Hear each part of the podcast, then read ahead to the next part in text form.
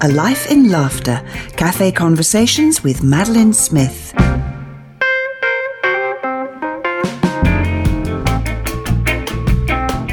In conversation with Bill Lawrance.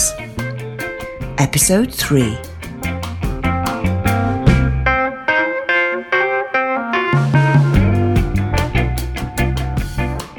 In this conversation, Maddy talked about her rising stardom in the hugely successful Hammer horror film productions.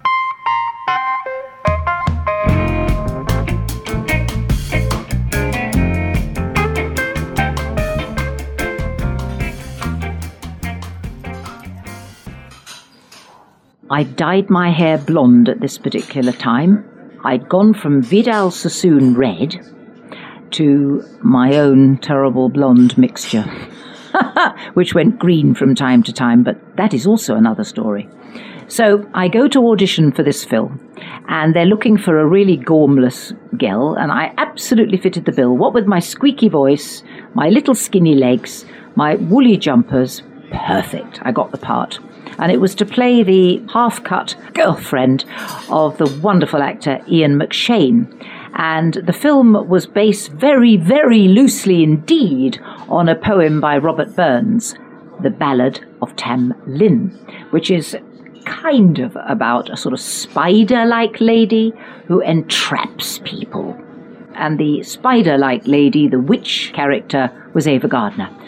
And we all went, we, that is, all the actors, Richard Wattis, whom some of you will certainly remember, wonderful actor, Ian, Ava, and I, went and stayed in the Peebles Hydro, which is about as grand as it gets, in the Peebles area of Scotland. And um, my, my, little adventure while there, apart from having lots and lots of fun, meeting Joanna Lumley later and dear Jenny Hanley again, with whom I shared a bedroom when modelling, my tiny little but very amusing adventure was Sean Connery. Sean Connery was playing golf as he does, and he knew Roddy McDowall, who was directing The Ballad of Tam Lin, and came to say hello, as did Lauren Bacall, I have to say, and Lee Remick. We were all having dinner one night in a very grand dining room, and Sean Connery, to whom I hadn't spoken, was sitting at the other end of the table.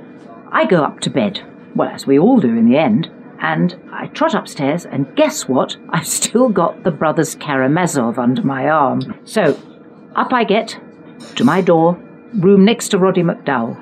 And there's some hot breath behind me, and it's Sean Connery. Hello, he said. You're going into your room. Can I come in with you? And I said, Well, no, I'm very, very sorry. I'm about to have my bath. And, you know, and I'm reading my book here. He said, Oh, that's all right. I'll run the bath with you, and we'll read the Brothers Karamazov together. Ah. To which I said, Well, um, actually, uh, no. Uh, because Roddy McDowall is in the room next door. What I didn't put in parentheses was, and I'm a virgin and I don't know what you're talking about, but that's another story too. So, with a very, very long face, Sean Connery mooched off. And when I saw him next day, guess what? I think you've all guessed, haven't you? I was studiously ignored.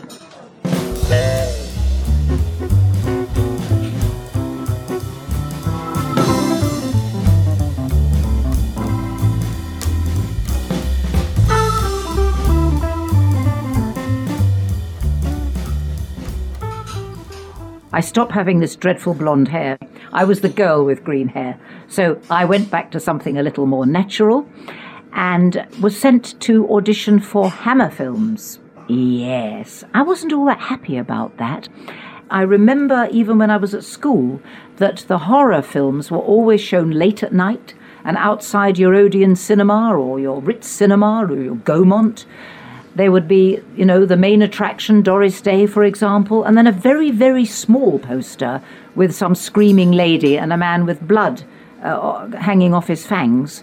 And not really to my taste. And they were always shown from sort of 11 p.m. onwards with, dare I say it, you know, gentlemen with raincoats on, even when it wasn't raining. The problem was that by the end of the 60s and the early 70s, Nudity was all the rage, unfortunately. People had stopped going to the cinema because they were all watching their tellies or they were out bopping and popping to the Beatles and so on. Uh, cinemas were dead, quite literally dead. Um, and the, for, for example, where I came from at that time, Richmond uh, upon Thames, two of the cinemas closed, and the third one had to turn itself into studios. So things were not good, and Hammer Films felt a rather stiff breeze. So I had a small part in a film called Taste the Blood of Dracula, and I had a very nice uh, little part actually in that one. And I knew very little about the rest of the film. I just came in for a couple of days, uh, had Geoffrey Keen riding on my back in a bordello. I didn't even know what a bordello was, or why he was riding on my back, or I on his, or indeed anybody on anybody's back. So, a month or two later, I'm actually offered as opposed to auditioning, this is already alarm bells are going. I was offered a part. Never ever accept a part without asking questions. Well, I got my script, and there was no mention of any nudity. And I had a phone call from the producer called, uh, what's his name? Michael Stiles, over that Christmas period, because we started it in January, asking me about my, um, my physique, my bod, my bosom. A very embarrassing phone call because my mum and dad were actually in the kitchen at the time and I really didn't know quite what to say except that I said well I'll try and put on weight. He wanted to know if you know if I had enough amplitude um, and I said well I'll try and put on some weight Mr Stiles. And I dashed down to the dairy and bought as many yogurts as I possibly could and I drank as much milk as I could get hold of. And well by January things were all right you know? They'd popped out in all the right places.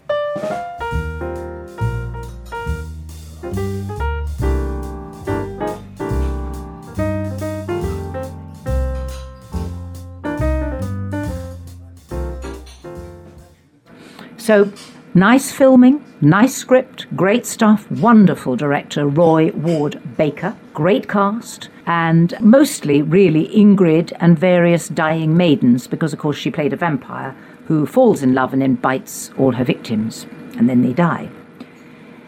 At the point where I'm going to die, she bites me on the bosom. And Michael Stiles, who was the producer who'd been kind of brought in to hot things up for Hammer, came and whispered to me that I would have to take my top off, that Ingrid was already completely exposed and I would have to do the same. Uh, nothing in the contract, nothing had been said until that moment. The director, Roy Ward Baker, was having puppies, and I knew that I would be in serious trouble if I didn't comply. So I took my chemise off, and Michael Stiles said to me, I really don't know why you're so worried about this, because it's only for the Japanese version. Ha ha.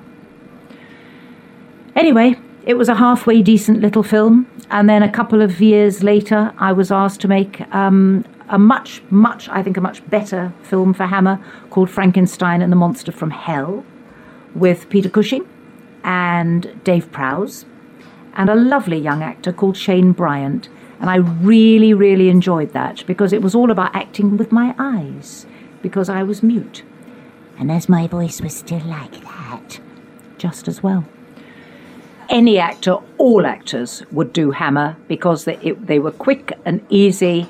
And what made Hammer films was not all the stars, but the character actors and every character actor under the sun appeared in Hammer films, and that's why they're so darn good. I have to say again that Theatre of Blood was an independent film. Uh, wasn't Amicus, wasn't Hammer, it was Dougie Hickox and his acolytes, um, and uh, it was made on a shoestring. All these famous actors Robert Coote, um, Diana Dors, Arthur Lowe, Dennis Price, Robert Morley, uh, Vincent Price, Diana Rigg, Ian Hendry, Eric Sykes. I could go on and on and on and on and on and on and on.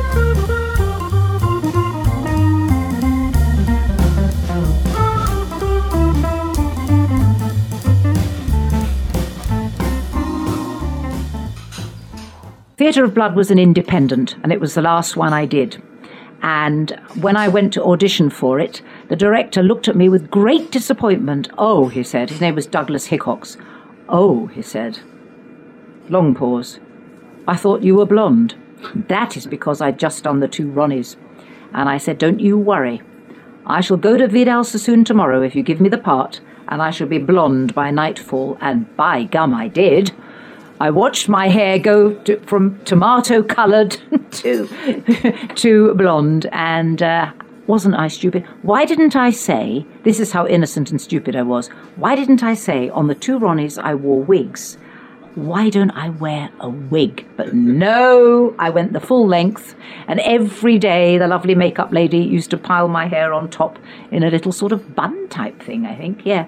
Wonderful though. I, I did meet at that time I met uh, can't think of the, the guy that, that composed all the Bond music. John Barry? Yes, I did. Not very nice though. He he he had a he had a flat um, in the same penthouse where we were filming most of Theatre of Blood, and he invited me into his apartment to look at his organs. and when I said I had to go home, uh, and I had to ring my father, um, and my dad said to me, "You're coming home immediately." He wasn't very pleased. I'll leave it there. I was certainly looking for a cab all on my own, that's for sure. Coral Browne uh, was wonderful to me. Uh, we were so busy and we were going, you know, at the rate of knots to get this thing done. Um, uh, but Coral Browne said to me, uh, very sweet, she said, I like you in that dress. It had a halter neck. She said, it suits you very well, my dear. Um, but really, there wasn't a lot of time for small talk. However, I do remember that lovely Diana Rigg and I were sitting in a gasworks together in Wandsworth. Of course, that's now been replaced by high rises, but in those days there was a gasworks there near the river, and she and I were sitting on deck chairs. And I just remember the lovely small talk and chats that we had together. Actors are human beings. Ian Hendry, on the other hand, with whom I had worked previously, used to disappear and knock on the door of the local pub and be absolutely plastered. And one night, Michael Hordern, who was also in this film, said, You are a very unprofessional actor. Which was terribly unfair because it was about 11 o'clock at night and Ian Hendry had so many, many lines and actually did stupendously well. He just had a very, very small drinking problem, sadly. But he was lovely. I liked Ian very much. I loved them all. I loved them all.